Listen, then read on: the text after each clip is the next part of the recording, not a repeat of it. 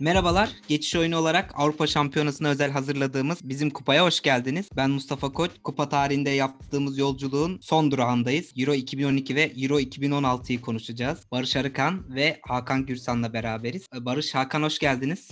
Hoş bulduk abi. Hoş bulduk. Barış hayırdır ya, çok düşük girdin abi. İyi misin? İyiyim iyiyim, gayet iyiyim. Hiç problem yok. Hakan sen nasılsın abi? Ben de iyiyim vallahi, yoldan geldi dikilinden. Yayına hazırız öyle söyleyeyim. Çalıştık, dersimize çalıştık. Bakalım önümüzde güzel notlar var. Hatırlıyoruzdur zaten ya. Bilgiler var. Bir kısmını beraber izledik zaten. Evet. Ya ilk önce Euro iki bin on iki ile başlayacağız doğal olarak. Benim iki bin on iki yazı evlendiğim yaz, benim olduğu yaz Aysun'la. O yüzden tam Haziran'da böyle Temmuz'un yedisiydi bizim düğünümüz. Düğün hazırlıklarının en şeye vardığı dönemdi. Ama bir taraftan da tabii kupayı da takip etmeye özen göstermiştim. Euro iki bin on iki iki ülkenin ev sahipliği yaptığı kupalardan biri. Hiç sevmiyorum ee, öyle kupaları ben. Polonya ve Ukrayna ev sahipliği yapmıştı. Niye abi, takip etmesi daha mı zor oluyor? Ya bu sene zaten iyice çok da iki ya tek yerde olsun böyle, ne bileyim Almanya'da, Fransa'da, İtalya'da falan böyle bir festival gibi olsun. Hadi şey olunca iyiydi yine. Belçika, Hollanda zaten ufak ülkeler yan yana. Yine tek bir ülke gibiydi. Onu o da kabulüm. Ama şimdi Ukrayna, Polonya biraz alakasız da. Komşu olmaları dışında çok bir şeyleri de yok. Bir futbol ülkesi de değiller. Yani şu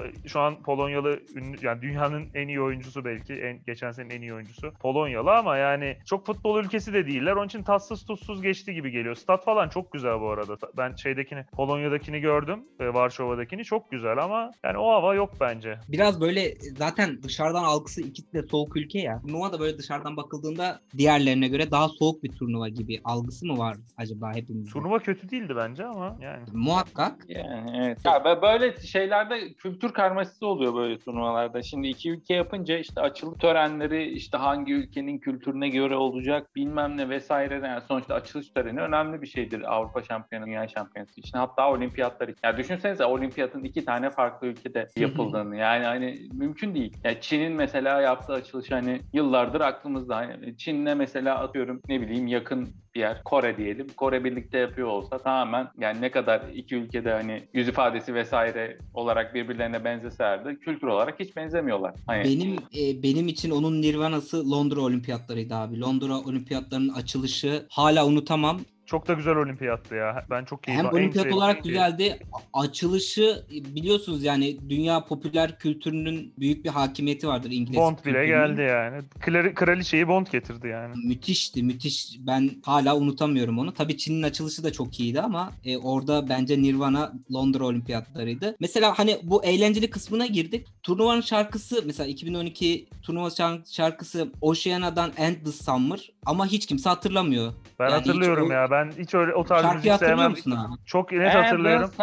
Çok söylemeyeyim şimdi, söylemeyelim şimdi de. Ya güzel ya, ben sevmem ki öyle şarkıları ama bu gayet güzeldi. Ya ama diyeceğim... mesela o şarkıdan ziyade Two Steps From Hell'den Heart of Courage ya da işte şey hatırlanıyor. Seven Nation Army falan hatırlıyorum. O ben artık futbol şarkısı oldu Seven Nation Army. Evet ya, ya şu... Seven Nation Army her yerde var. Ya şu var, ben hani böyle Ukrayna, Polonya hadi neyse de bu tip ülkeler ev sahibi olduğu zaman seri başı falan katılıyorlar ya. Onların olduğu grup da çok kötü oluyor. Yani oraya böyle ikinci torbadan büyük bir takım gelmezse tatsız tutsuz altı tane maç izlemek zorunda kalıyoruz. E, öteki grup şey gibi yarı finale kalacak dört takımın üçü falan oluyor grupta. Bu turnuvada da öyle zaten. E, oradan birinci çıkan takım kötü oluyor. Karşıdan ikinci onu eliyor falan. Yani biraz tadını kaçırıyor. Biraz homojenliğini yitiriyor kupa. E, o açıdan e yani da kötü Polon- oluyor. Polonya'nın grubuna baksana. Çekya, Yunanistan, Rusya. Gerçi Yunanistan son şampiyon olarak geldi oraya ama pardon. Son, son şampiyon değil. Sondan bir, bir önceki. önceki şampiyon olarak geldi ama yani zayıf bir grup hani baktığın e. zaman. Öbür tarafta Ukrayna'nın grubuna geldiğimiz zaman da İsveç, işte İngiltere ile Fransa İngiltere gelmiş. Yani o dengelemiş. Evet, ama e, ama o, o da yani Fransa ve İngiltere'nin, daha çok İngiltere'nin son zamanlardaki A- başarısızlığından ötürü daha alt segmentte seçilmesinden. Şöyle söyleyeyim efendim. Hakan şöyle söyleyeyim. A grubunda Çek Cumhuriyeti, Yunanistan, Rusya, Polonya var. B grubunda Almanya, Portekiz, Danimarka, Hollanda var. Ya bu mantıklı Hollanda bir grup. Hollanda sıfır çekip eleniyor evet. Hollanda,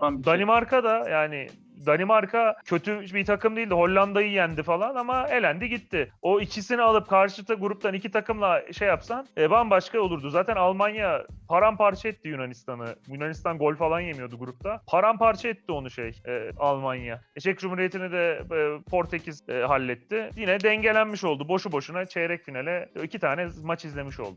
Bir de ev sahibi Ukrayna açısından Shevchenko'nun da final yaptığı turnuva aslında. Evet. Ona da değinmek lazım. Bir efsane veda etti. Açılış maçında İsveç'le oynadılar. Ay, doğru pardon. İsveç'le oynadılar. İsveç İbrahimovic'leydi yanlış hatırlamıyorsam.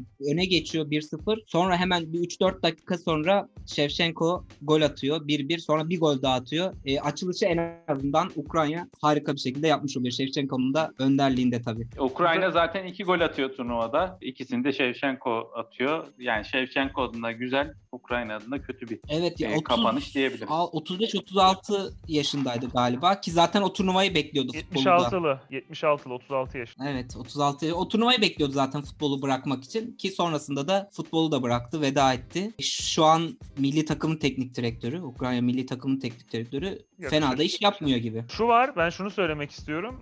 İngiltere ile Fransa'nın o gruptan bahsettik biraz. Söyleyeyim, İngiltere ile Fransa çıkıyor o gruptan. Ama şu an mesela bu Avrupa Şampiyonası'nı bence en iyi iki kadrosu. Hatta ilk kadroları gitmese ikinci kadroları ile bile çeyrek final falan oynayabilirler. O kadar geniş ve iyi kadroları var ikisinin de. O zaman öyle değiller ama yine gruptan rahat rahat çıkıyorlar. Zaten öbür tur ikisi birden elendi. Onların da karşı grubu fena aldı. Ee, yani evet İngiltere'nin o zamanki kadroya biraz bakıyorum da. Leskotlar e, falan. E, Fransa'da Menezler. Andy Carroll, Walcott, Welbeck falan. Hani daha böyle ne bileyim Wonderkid ya da parlamaya açık hani genç yıldız e, kadrosu gibi biraz o zamanki kadro. Yani şimdiki kadroyla kıyasladığın zaman arada tabii uçurum var. Sonra ya, da baktığım zaman o kadro aslında o saydığın isimlerin çok da muazzam işler yapmadığını görüyoruz. Fransa'da yani. Da yani Megzer, Adil Rami, Debuchy, Ka- Kabay, Nasri falan yani. Nasri. Maluda. Ya bunların iyi zamanları da şimdikilerle kıyasladığın zaman büyük uçurum var ya bak. Yine Maluda'nın prime'ı prime'dı be abi. Ya öyle de şimdiki kadroyu düşün bir. Yani N'Golo Kante'yi izledik işte. Şampiyonlar Ligi'nin en iyi oyuncusu. Tam Maluda biraz daha ileride oynuyor diyebilirsin. Kingsley Coman var. Ee, işte Griezmann var.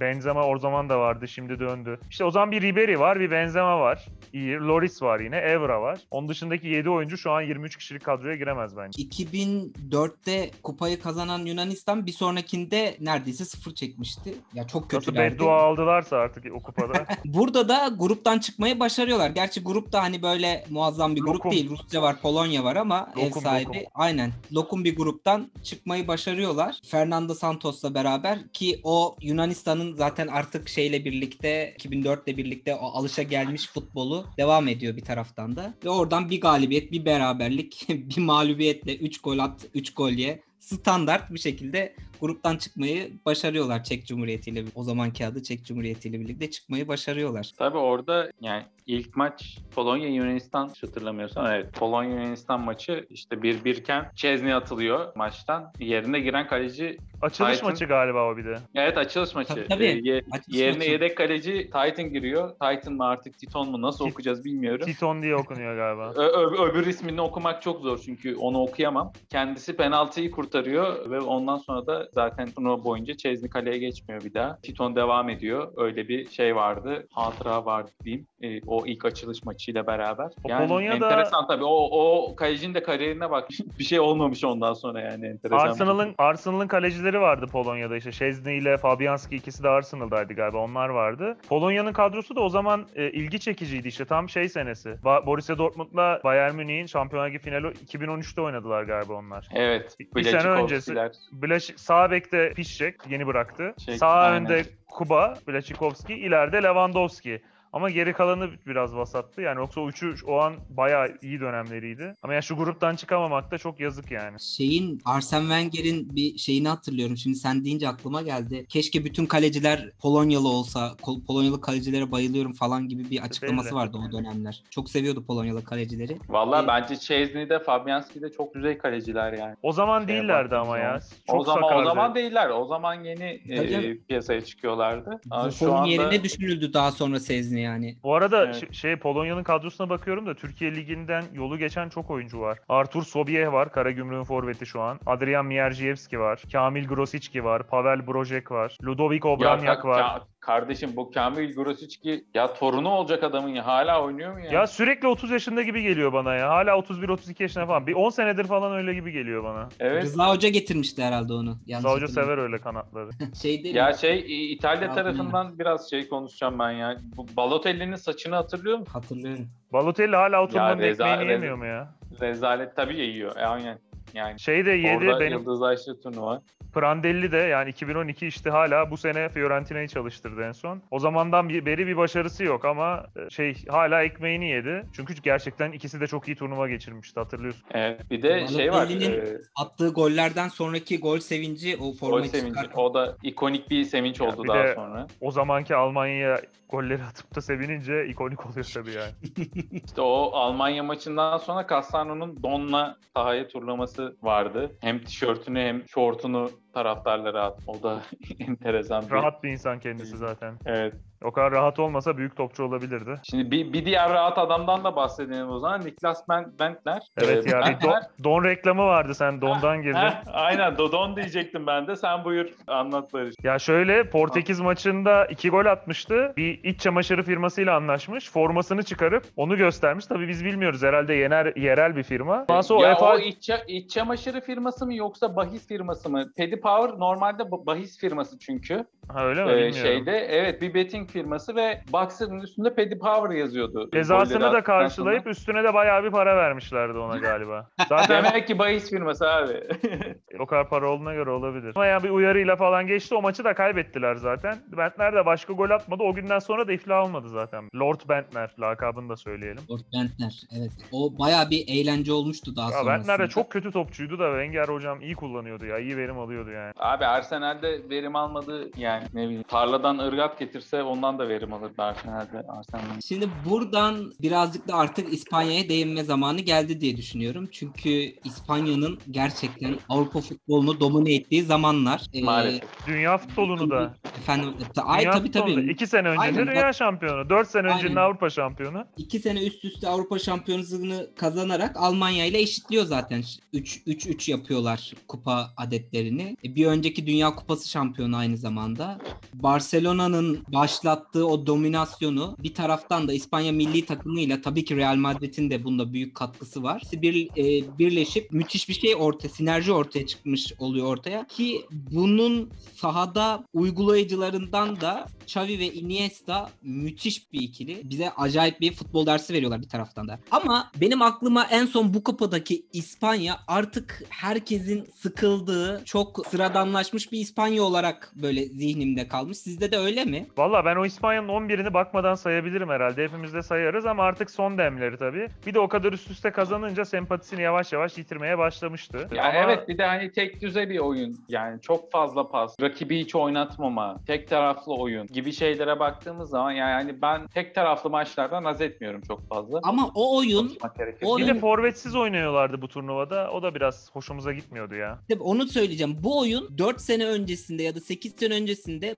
aslında bu şekilde değildi. Burada tabii, öyle bir seviyeye ulaştılar vardı. Ki e, topu kimseye vermiyorlar ve o topu o kadar istedikleri tempoda çevirmeyi başarıyorlardı ki artık yeter artık hani kaptırında bir şey olsun kadar gelmiştik yani. Çünkü bir önceki Dünya Kupası'nda ya da ilk kazandıkları Avrupa Şampiyonası'nda böyle değiller. Burada onun artık zirvesindelerdi. Kaybettiklerinde çok hızlı bir şekilde topu tekrar kazanıp yine o aynı tempoda karşı rakibi de uyuturcasına çeviriyorlardı ve bu herkesi artık sıkmıştı. Abi Xavi'si, Iniesta'sı yetmiyordu. Bir de David Silva'sı falan vardı yani adamların. Hani e, arkalarında da Xabi Alonso'yla Busquets var ya. Xabi Alonso'nun aklıma gazete okurken top sektirme videosu geliyor yani. O da kaybedecek adam değil ki. Tabii canım aynı. Yani turnuvanın oyuncusu Iniesta oluyor. İspanya'nın oyununu şöyle bir özetlediğimiz zaman hani Iniesta'nın sadece bir asisti var, golü yok. Ve adam turnuvanın oyuncusu yani. Hani o kadar domine ediyor esasında turnuvayı. Finalde de hani yine turnuvayı çok iyi oynayan bir Pirlo'ya Pirlo'ya karşı oynuyorlar. Ee, ve Iniesta orada hani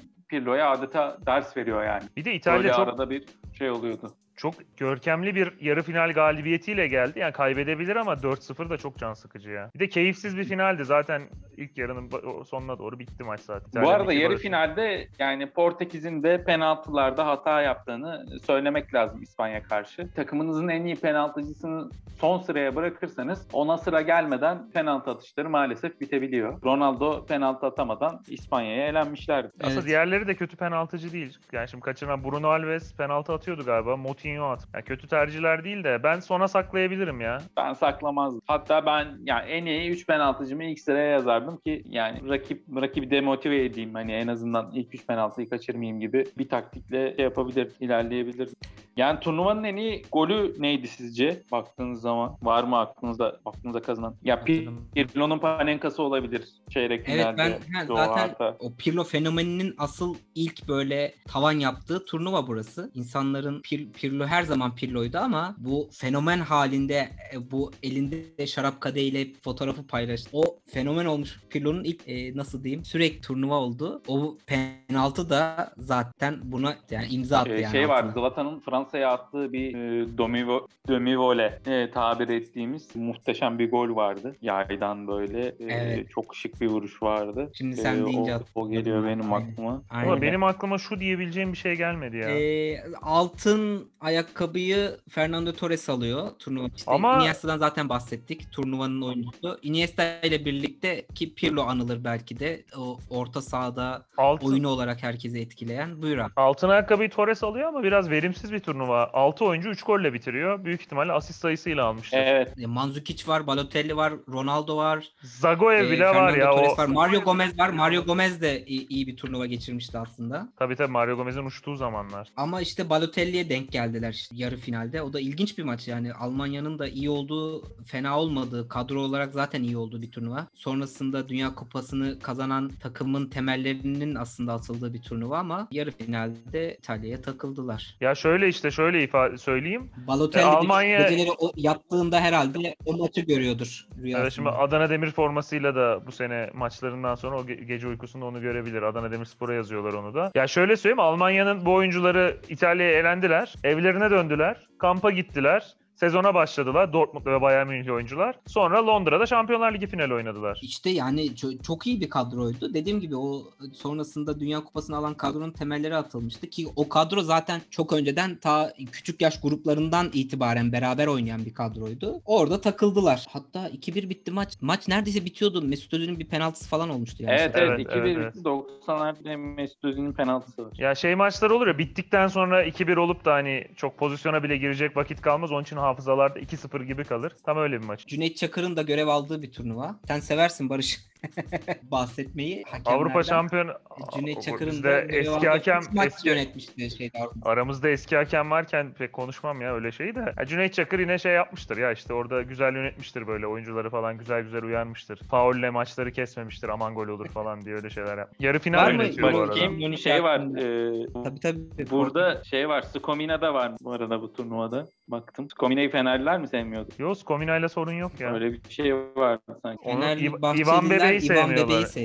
Ya İvan Bebe'yi doğru. Öyle İvan yani is- maalesef var İspanya'nın kazandığı turnuva. Maalesef diye mi hatırlıyorsun? Evet maalesef diye hatırlıyorum. Ya benim için Avrupa Şampiyonaları ben, ee, ben, ben finali bir nargile kafede izledim galiba Rumelihisar'ında onu hatırlıyorum.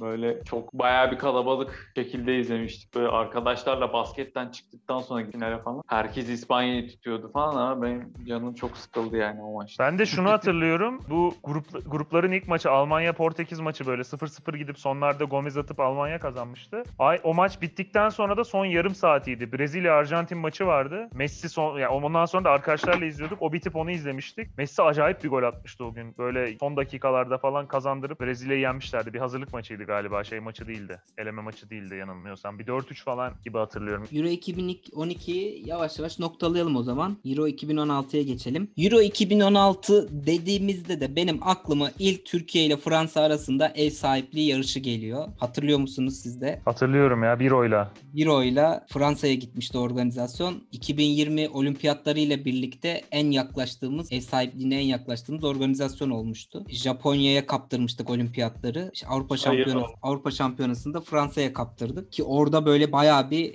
e, politik söylemler de olmuştu. Çok yüklenilmişti Fransa'ya. Turnuvayı düzenleme hakkı elde ettiği için. Benim aklıma ilk Fransa iki bin on altı böyle geliyor. Tabii bir taraftan da şu anki turnuvanın da favorilerinden biri olarak gösterilmesine neden olan o müthiş jenerasyonun ilk adımlarını attıkları turnuva da bir taraftan. Sizin aklınızda neler var ilk başta? İlk Euro iki bin on altı dediğinizde neler geliyor başlık olarak? Avrupa şampiyonalarının gazının kaçmaya başlaması geliyor. Bu yirmi dört takım işini ben hiç sevmedim. Ee, evet bu arada ondan ben de bahsedecektim. Rezalet gerçekten. Yani ya orada şöyle bir haksızlık oluyor. Yani şimdi sen eğer kötü, yani çok iyi bir gruptaysan, atıyorum Türkiye'nin olduğu gibi işte İspanya, Hırvatistan falan var grupta. Yani diğerlerinden, diğer üçüncülerden daha iyi takım olmana rağmen diğerlerinin grubu zayıfsa ve daha çok puan alıyorsa üst şeye çıkıyorlar. Ta, işte on altıda elemeye çıkıyorlar diyelim. Sen kalıyorsun. Yani hani böyle saçma sapan bir durum var orada. Daha saçmasını ee... söyleyeyim Hakan. Şöyle bir şey oluyor. Mesela şimdi yine A grubundayız. Yine benzer bir durum olabilir. Sen A grubunda oynuyorsun maçını. Mesela üç,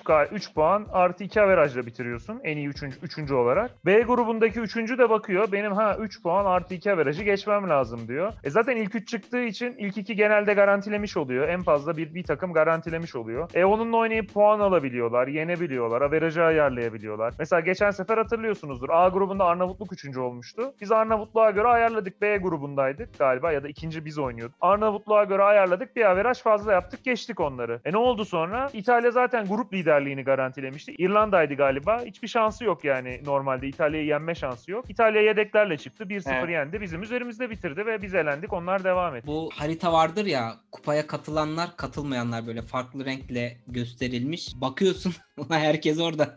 Hani bir katılmayanlar de... zaten çok küçük ülkeler. İşte Andorra falan. elli takım falan var şeyde herhalde. Yani kırk sekiz, kırk dokuz, elli öyle bir şey Avrupa U E F A'ya bağlı. yirmi dördü katılıyor zaten. Ya çok saçma ya. Avrupa o kadar şey tabii ki yani, yani yirmi dört takımla şampiyona yap. Çok bana da çok saçma geldi. E siz İlhan'la işte konuştunuz zaten. sekiz takım yapılıyordu yani doksan ikide falan. Ki doksan altıda on altıya çıktı. Çok mantıklı çünkü şey o doksanların başlarında Yugoslavya dağıldı. Sovyetler dağıldı falan. Orada bir sürü ülke çıktı. İyi de ülkeler, Hırvatistanlar falan. E ya mantıklı hani bir sekizden on altıyı başka ülkeler de var. Su götürür yani. Ama yirmi dört falan yani işte Arnavutluk mesela ne işi var Avrupa Şampiyonası? Gruptan çıkıyordu az daha yani. Ne işi var Arnavutluk? İyi, iyi halleriyle gelsinler ya. Böyle hani vasatken gelmesinler. Türkiye gibi ülkelerde de şöyle oluyor. Bu bu kadar sayıda gidemediğin zaman gerçekten çok ciddi bir başarısızlık olarak aslında. Ben ama şöyle görüyorum. on altı takımlı bir Avrupa Şampiyonası'na katılma hakkı elde ettiğin zaman o zaman işte büyük bir başarı olmuş oluyor ki Avrupa'nın en iyi on altı takımından biri olarak oraya katılma hakkı elde etmiş oluyor. Mustafa şöyle biz mesela katıldığımız zaman şampiyonlarda ilk defa başarısız olduk bu kupada. Hep böyle bir iz bırakırdık. Ben öyle hatırlıyorum. doksan altıyı saymıyorum ilk katılım. Neden, neden öyleydi? yirmi dört takım olduğu için iyi bir durumda olmamamıza rağmen işte kalitemizle biraz şansımızla bayağı olmayacak şeyler oldu falan katıldık son maçlarda. E ama mesela iki bin sekize katıldığımızda iyi durumdaydık. Onun için katılmıştık. Normalde bu turnuvaya katılmamamız lazımdı bizim. on altı olsa yanından geçmezdik. E katıldık ne oldu? Başarısız olduk, döndük. Ama mesela iki bin yirmi ya da yirmi bir hangisiniz? Onun için öyle değil. Ona mesela hakikaten iyi durumda katılıyoruz yani. Grubumuzda Fransa ile son dünya şampiyonuyla kafa kafaya oynayıp katılıyoruz. Ben öyle katılmayı tercih ederim. Yani sen girdin Türkiye'ye. Bizim için gerçekten büyük bir hayal kırıklığı olarak anılan kupalardan bir tanesi. Her katıldığımız turnuvada en azından bir maçta olsa iz bırakarak ya da onu hatırlayarak, sürekli anarak konuşuruz. Ama burası sadece prim, nasıl diyeyim, söylentisinin hala daha açığa çıkmamıştır o turnuvada neler yaşandığını. Ama arka planda biliyoruz ki bir prim muhabbetinin, takımın ağır abilerinin teknik direktöre bir baş kaldırısının olduğu turnuva olarak biliyoruz. Şu vardı ama sahada de. O kadar kötü bir Türkiye vardı ki hepimizi çok üzmüştü. Şu vardı bir de, onu hatırlıyorum ben. Fatih Terim saçma bir şey yapmıştı. İşte oyuncular abilik etsin diye abilik vasıfları pek de olmayan Tuncay Şanlı, Tümer Metin gibileri getirmişti. Onlar da galiba oyuncuların böyle gizli bir şeylerini öğrenip hocaya falan söylediklerinden şüpheleniyorlar. Öyle bir şeyler vardı. Mesela bu olaylardan biri Hırvatistan maçından bir gün önce tam Gökhan Gönül'ün Beşiktaş'a imza attığı sene Arda'yla galiba aynı odadalar. İşte yardımcı bu ekipten biri, abi ekibinden biri şey diyor ya, Arda'yla Gökhan Gönül'ün odasından ses geliyor diyor gece ikide üçte. Gidiyorlar galiba menajerleriyle falan konuşuyorlar. Transfer pazarlığı yapıyor. Ha, hocanın yanlışı ertesi gün ikisini de oynatması. Kadro dışı bırakacak onları mesela. Yapmadı bunu. Bir de son şeyi hatırlıyorum. Yani o turnuvayla ilgili iyi bir şeyler söyleyeyim. Emre Mor'u hatırlıyorum. Çok ümitlendirmiş. on dokuz yaşındaydı o zaman. Şey, son Çek Cumhuriyeti maçında çok güzel oynamıştı. Yani ilk golü attırmıştı Burak Yılmaz'a. Çek Cumhuriyeti maçı eski günlerdeki güzel maçlar gibiydi böyle. Averajı da bulmuştuk. Çok mutlu olmuş. Sonu kötü oldu. Oradan elenerek döndük ama ya onları da söylemek lazım. Ya, Emre Mor bize Emre Bol oldu orada. Sonu güzel bitmeyecek bir hikaye. En başından belliydi zaten. Zaten çok kötü başlayıp bir de üstüne İspanya maçını oynadık ki İspanya maçında bayağı rezil bir durumdaydık. Ozan Tufan'ın... Hırvatistan maçı o kadar kötü değildi sanki ama ya. bir sıfır diye demiyorum ya. Modric'in golü bayağı ekstra bir goldü. Bir de Ozan'ın saç düzeltme muhabbeti vardı hatırlıyorum. Evet, biz beraber izledik zaten maçı. Evet.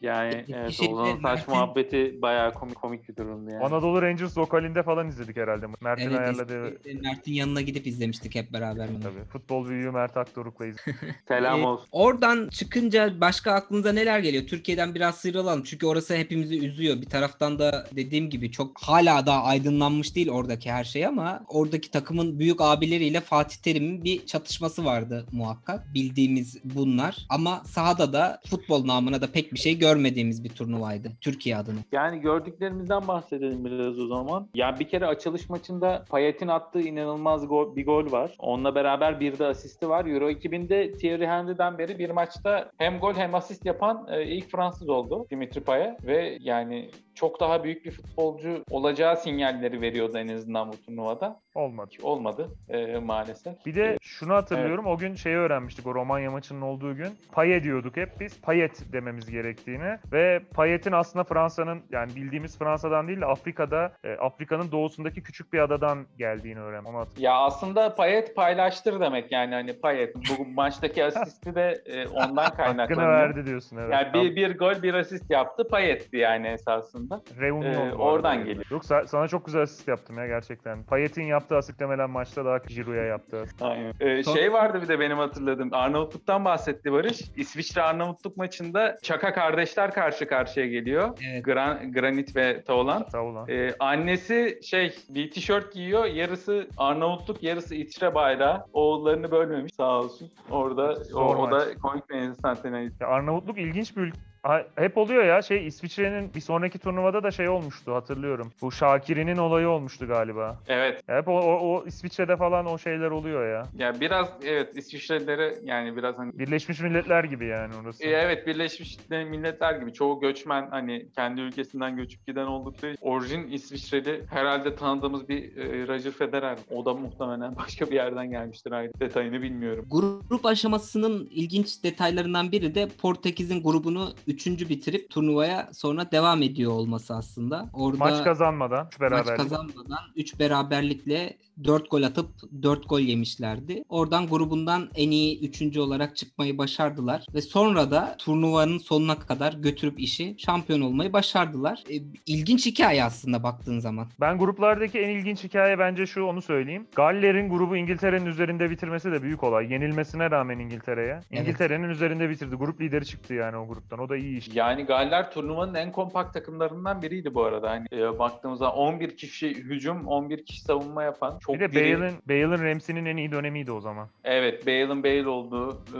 Ramsey'nin Ramsey olduğu zaman e, çok ben çok beğeniyordum yani. Galler maçlarını özellikle izliyordum e, Euro iki bin on altıda. Ama e, şu kötü, eğlenceli maçlar. Formatın kötülüğü yani Galler iyi başladı, iyi gitti ama yani bir noktada üstsüz, bir sürü maç kazandı. Baktı çeyrek finalde yani. Hala Belçika'yı yendi çeyrek finalde, yarı finale geldi. Yani dört beş tane maç kazandı ama yani bu turnuvanın formatı biraz abuk sabuk olduğu Bitmiyor. için. Ya adamlar bir yarı finalde bir maç kaybettiler Portekiz'e, elendiler gittiler yani. Bir sürü maç kazanıp. Bir de taraftar açısından da e, bir, güzel bir turnuvaydı. Galler vardı, Kuzey, Kuzey İrlanda, İrlanda, Bill Grigson Fire, İngiltere. Yani tribün kültürünün çok sağlam olduğu ülkeler de turnuvadaydı. Mustafa'cığım de... zaten bütün Avrupa katıldığı için turnuvaya tribün Aa. kültürü olan da olmayan da, da hepsi katıldı. Bu sene de öyle oldu. Ama e, en çok bizi şaşırtan herhalde tribün kültürünü aslında bilmediğimiz e, İzlanda'nın İzlanda. tribün şovlarıydı. Evet. Yani evet. Bizim evet. İç Anadolu'da falan bile o şey onların tezahüratından yapıyorlardı. O ne? Balina mı çağırıyorlardı? Evet. Sonunda bitti tabii ki azalarak çok şükür ki ama o İzlanda'nın şey, sonrasında şey denilmişti. Balina çağırmak evet. için miydi? Neydi? Onun için yaptık. Sonluk balina denil... çağırmak için. Kayseri'de, ee, şey... Sivas'ta bile balina çağırıyorlardı. İşte azalarak bitti çok şükür ki, ama orada müthişti yani o tezahüratı dinlemek. Bir taraftan da Will Griggs on fire tabii damga vurdu turnuvaya. Your defense is terrified and Will Griggs on fire. Hakan, Hakan bugün kulağımızı kanatacak ya bu konuda kararlı. Şeyde Londra merkezde yapıyorlar ya, sesi kısınız diye aşağıda böyle altyazı geçiyor falan. Erman Yaşar bağıracağız. Evet. Buraya de... da öyle bir şey koyalım. Biz de koyalım. Biz de koyalım. Masraftan kaçınmayalım. Kaçırmayalım izleyicilerim. Ama e, o ana kadar Will Griggs'in de turnuvada tek bir dakika bile almamış olması, bu bunun şeyde sosyal medyada fenomen olarak ilk şey olması, sonra tribünlerde tabii ki bir, müthiş bir şey. Maçı izlerken ben bekliyordum, hadi başlayın ne olur şunu söyleyin falan diye, gerçekten harikaydı yani. Will Griggs zaten bir burada var. Bir de Sunderland Tilayday'da var. Solcu olarak yani attığı gollerle pek bir yerde tanınmıyor. Ama sosyal medyada işte bu tip şeylerle daha çok tanındı kendisi. Pek çok Kuzey İrlandalı çok daha iyi topçudan ünlüdür. Yani Johnny, John Evans'tan mesela daha ünlüdür herhalde. İyi topçu ama yani. Tabii tabii. Hepsinden ünlü bence yani. yani e, herhalde bir George Best'ten daha ünlü. Evet. Yani de, e, rakibi yok. Bir de şey vardı. Burada şimdi Macaristan'ın da katıldığı bir turnuva olduğu için birçok futbol sever orada Gab- Gabor Kiraly'nin eşofmanlarıyla tanıştı. Oldu. Yani Avrupa futbolunu hani çok yakından takip etmeyen, ne bileyim daha önce Hertha Berlin'i falan izleyen futbol severler onunla tanıştılar. Ve Kirali inanılmaz bir turnuva çıkardı bu arada. on yedi kurtarış ile turnuva tarihinin en iyi beşinci performansı. Portekiz maçında da on kurtarış yaparak turnuvanın en iyi performansını göstermiş sayısal ya, anlamda. Macar Macaristan da bayağı yani bu turnuvada zaten yavaş yavaş geliyordu. Bayağı ilerlediler ya. Şimdi yıldız bir oyuncu da çıkardılar şimdi işte Szoboszlai. Bu şey olunca Red Bull Salzburg'u satın alınca işte orada bir yapı kurunca komşu ülkeden de topçular yetiştiriyorlar. Avusturya futbolu bayağı yetiştirici bir şey oldu. Macar topçular da yetişiyor. Bayağı ekmeğini yiyorlar yani önümüzdeki yıllar da duyarız. Burada da iyi bir turnuva çıkardılar yani. Gruptan çıktılar en azından. İyi başarı. Bir Puşkaş yok be hocam. Yok, Szoboszlai'yle idare edeceğiz işte. Atilla Zala'yla. Gelmez abi, o kolay değil. Öyle her zaman. Ya, ya bir de şey vardı. E, hatırlıyorum Simone Zaza'nın yaklaşık on üç dakikada topa gelip penaltı yatıp aya vurması topu. O, yani Avrupa futbol tarihinin en komik penaltılarından biriydi. Literatürde Zaza'nın penaltı dansı olarak geçiyor abi. Zaza da ilk çok çıktığında çok havalıydı ama olmadı ya. Olmadı. Bayağı bir Valencia'da E, çırpındı ama ya o potansiyelden her sene transfer yaptı. Her sene transfer yapa yapa otuzunu devirdi. Yani büyük bir nasıl diyeyim o penaltı İtalya'nın çeyrek finalde Almanya'ya karşı elenmesi falan büyük bir şey. O şekilde ya, o ciddiyetsizlikle penaltı atmak ne bileyim ya. Bana ya o iyi... şekilde penaltı atan bütün oyuncuların ben kaçırmıyorum yani. Gel abi vur topa ya. Gel bir saatte yani topa işte geliyor. Yok seke seke topa geliyor bilmem ne falan. Bruno Fernandes'e de oyun. O atıyor ama fark. Ya maalesef atıyor ya. Ya şey konuştunuz siz de İlhan'la programda böyle yazı turadan penaltıya geçişi falan. Ben penaltının da çok adil olduğunu düşünmüyorum. Daha iyi bir şey bulmaları lazım. Altı çiziliye saklıyorum bu konuyu. Aa, yok. Tart- yani tartışalım. Daha iyisi, daha adili nasıl olur bilmiyorum ama penaltının ya, pena- atış penaltının... göre bir adil adil bir düzen getirmeye çalışıyorlar ama o da ilginç. Ya bilmiyorum, Avrupa Şampiyonası falan da adil hani olduğunu düşünmüyorum bu arada penaltı. Ee, yani yüzde elli çünkü atma veya kaçırma ihtimali var baktığın zaman. Hani matematiksel baktığın zaman. Ve bunu yani oraya getiren herhangi iki takımdan biri e, kazanabilir. E, ama çok severim penaltı atışı izlemeyi. E, o heyecanı yani seri penaltı atışlarını. O yüzden e, kalk, yani e, kalkmasının tarafında olmayacağımı belirtmekle beraber adilane olmadığını da söylemem lazım. Ama ya, kalkması tarafında değil. Şu, şu şöyle düşünüyorum ben. Şimdi otuz sekiz hafta bazı liglerde, otuz dört hafta bazı liglerde sezon oynanıyor. Sonra playoff'lar oynanıyor. Birisi üçüncü bitirmiş, birisi altıncı, beşinci neyse. Ya bayağı da on puan falan fark atmış ona. Oynuyorlar doksan dakika berabere. yüz yirmi dakika berabere. Sonra penaltılarla o beşinci takımın çıkması hiç adil olmuyor mesela. Hadi burada zaten üç dört maç oynandığı için daha çok şey değil. Ama bir sene atılan farkın öneminin kalmaması bana saçma geliyor. En azından mesela Fransa'da uygulanıyor galiba. doksan yani şu olabilir. Avrupa şampiyonalarında da işte doksan dakika, yüz yirmi dakika berabere bittiğinde turnuvanın geri kalanında daha çok puan alan, daha çok po- gol atan takım belki e, çıkarsa daha mantıklı olabilir. Öyle bir şeyler bulunabilir. Ya da atana kadar oynamaya devam etsinler ha. O da bir o da, o da çok, çok uzun sürer ya. Ya atsalarmış o zaman abi. O zaman yüz yirmi dakika bir takım atak edip yani ben bu yüz yirmi dakikada maçacağım. Benim daha fazla nefesim yetmeyecek deyip atsaymış. Yani çoğu takım yani uzatmanın ikinci yarısında çoğu takım yatıyor. Bunu biliyoruz yani. Hani iki takım da hemen hemen top oynamıyor. Eğer çok üstün değilse oyunda. Ya daha önce konuşmuştuk. Benim aklıma iki bin dört Şampiyonlar Ligi finali geliyor. Juventus Milan. Hiçbir şey yapmamışlardı abi. Yani penaltı, direkt penaltı atsalardı olurdu değil mi? Evet abi. Zaten maç boyunca da çok fazla bir şey olmadı. Bir aksiyon olmadı. Uzatmalar da artık yani e, bitse de dağılsak şeyindelerdi, havasındalardı. O kadar çok bir şey yapmadılar ki bir şey yapmamak için bu kadar uğraşıldığı bir maç ben görmemiştim. Hatırlamıyorum. E, ya da herkes yaydan röveşataya kalksın. Şakiri'nin Polonya'ya attığı gol gibi turnuvada yaydan röveşataya kalksın. İşte atabilen şey yapsın. Demek ki daha yetenekli takım değil bunlar yani madem. Bir de Löw'ün damga vurduğu bir şey oldu. Şampiyonu oldu iki bin on altı. Kötü görüntüsü Aa. buradaydı galiba değil mi? Evet. Kötü görüntüsüyle tabii. İlki buradaydı. Bir de ikincisi var. O da bir sonraki Dünya Kupası'nda. Ama ilki burada pantolonuna elini sokup sonra burnuna götürmesi. Çok ilginç ya. Çok acayip bir görüntüydü yani. Bir e, sonra... Abi bunu... kontrol yani. Adam terlemiş miyim? Hani ne oldu? Maçtan sonra duş almam gerekiyor mu? Durum ne? Kontrolü yapmış yani. yani bunu Löw'ün... ilk Ukrayna maçında yapmıştı. Grup maçında. Sonra da bir iki defa daha yaptı diye hatırlıyorum. Yalnız hatırlamıyorum. Löw çok ya, şey yaptı ya. Löw rahat adam ya ama bu turnuvada başarısızdı ya. Almanya'nın tam yarı finalde elendi ama yani kötü elendi. Pek tadı yoktu bu turnuva son dünya şampiyonu olarak. Yani bana şampiyon olacak izlenimi vermemişti turnuva boyunca. Bir de işte Dünya Kupası'nda da bir burnunu karıştırıp ekran şey kameralara yakalanmıştı. Evet hatta neyse ki grupta elenmişlerdi de Dünya Kupası'nda o görüntüye fazla katlanmamıştık yani. İşte Fransa ev sahipliği yaptı. Finale kadar da işi götürdü. Aslında herkesin beklentisi Fransa'nın şampiyon olmasıydı ama Portekiz birazcık da şeye nazire yaparcasına kendi iki bin dörtte kendi evinde kaybettiği Avrupa Şampiyonası'na nazire nazire yaparcasına defansif bir futbolla işi sağlama alarak birazcık da Cristiano Ronaldo'nun önderliğindeki Cristiano Ronaldo bu kupayı almayı gerçekten çok istedi. Son maçta final maçında da oynayamamıştı sakatlığından dolayı. Ya da sonradan mı çıktı? Sakatlanıp yanlış hatırlamıyorsam. Sakatlanıp çıktı. Sanırsam Sakat... yirmi beşinci dakika falan da o civarda olması lazım. Ee, Ronaldo zaten... sakatlandı ve gözyaşlarıyla çıktı oyundan. Hani bensiz bu takım ne yapacak e, gibi e, nidalarıyla ancak Portekiz sürpriz golcüsü yüz dokuz Eder'le yüz dokuzuncu dakikada Eder'in hayatında attığı tek gol herhalde ya. şey sanki yarı finalden de bir sakatlığı vardı da bu maçta da oynayıp e, nüksedip öyle çıktı Ronaldo. Öyle hatırlıyorum. Ve kötü turnuva ya. Kötü maçın, turnuva. Maçın sonuna kadar da aslında teknik direktörlüğü Ronaldo yapmış gibiydi. Sağ kenarında sadece Ronaldo'yu evet. Maç boyu. Başka e, ne teknik direktörü gördük ne başka birini. Kamera bir sahaya bir Ronaldo'ya dönüyordu bütün maç boyunca. Onu hatırlıyorum. Ya şu var. Evet evet çok fazla ekrana geldi. Onu ben de hatırlıyorum. Ya turnuvayı kötü hatırlıyoruz. Çünkü Portekiz şampiyon gibi oynamadı. İşte gruptan üç beraberlikle çıktı. İşte Polonya gibi çok da öyle üst düzey olmayan bir takımı penaltılarla eledi. Yani Galler'i eledi. Yani çok da böyle doyurmadı bizi. Hani şey gibiydi.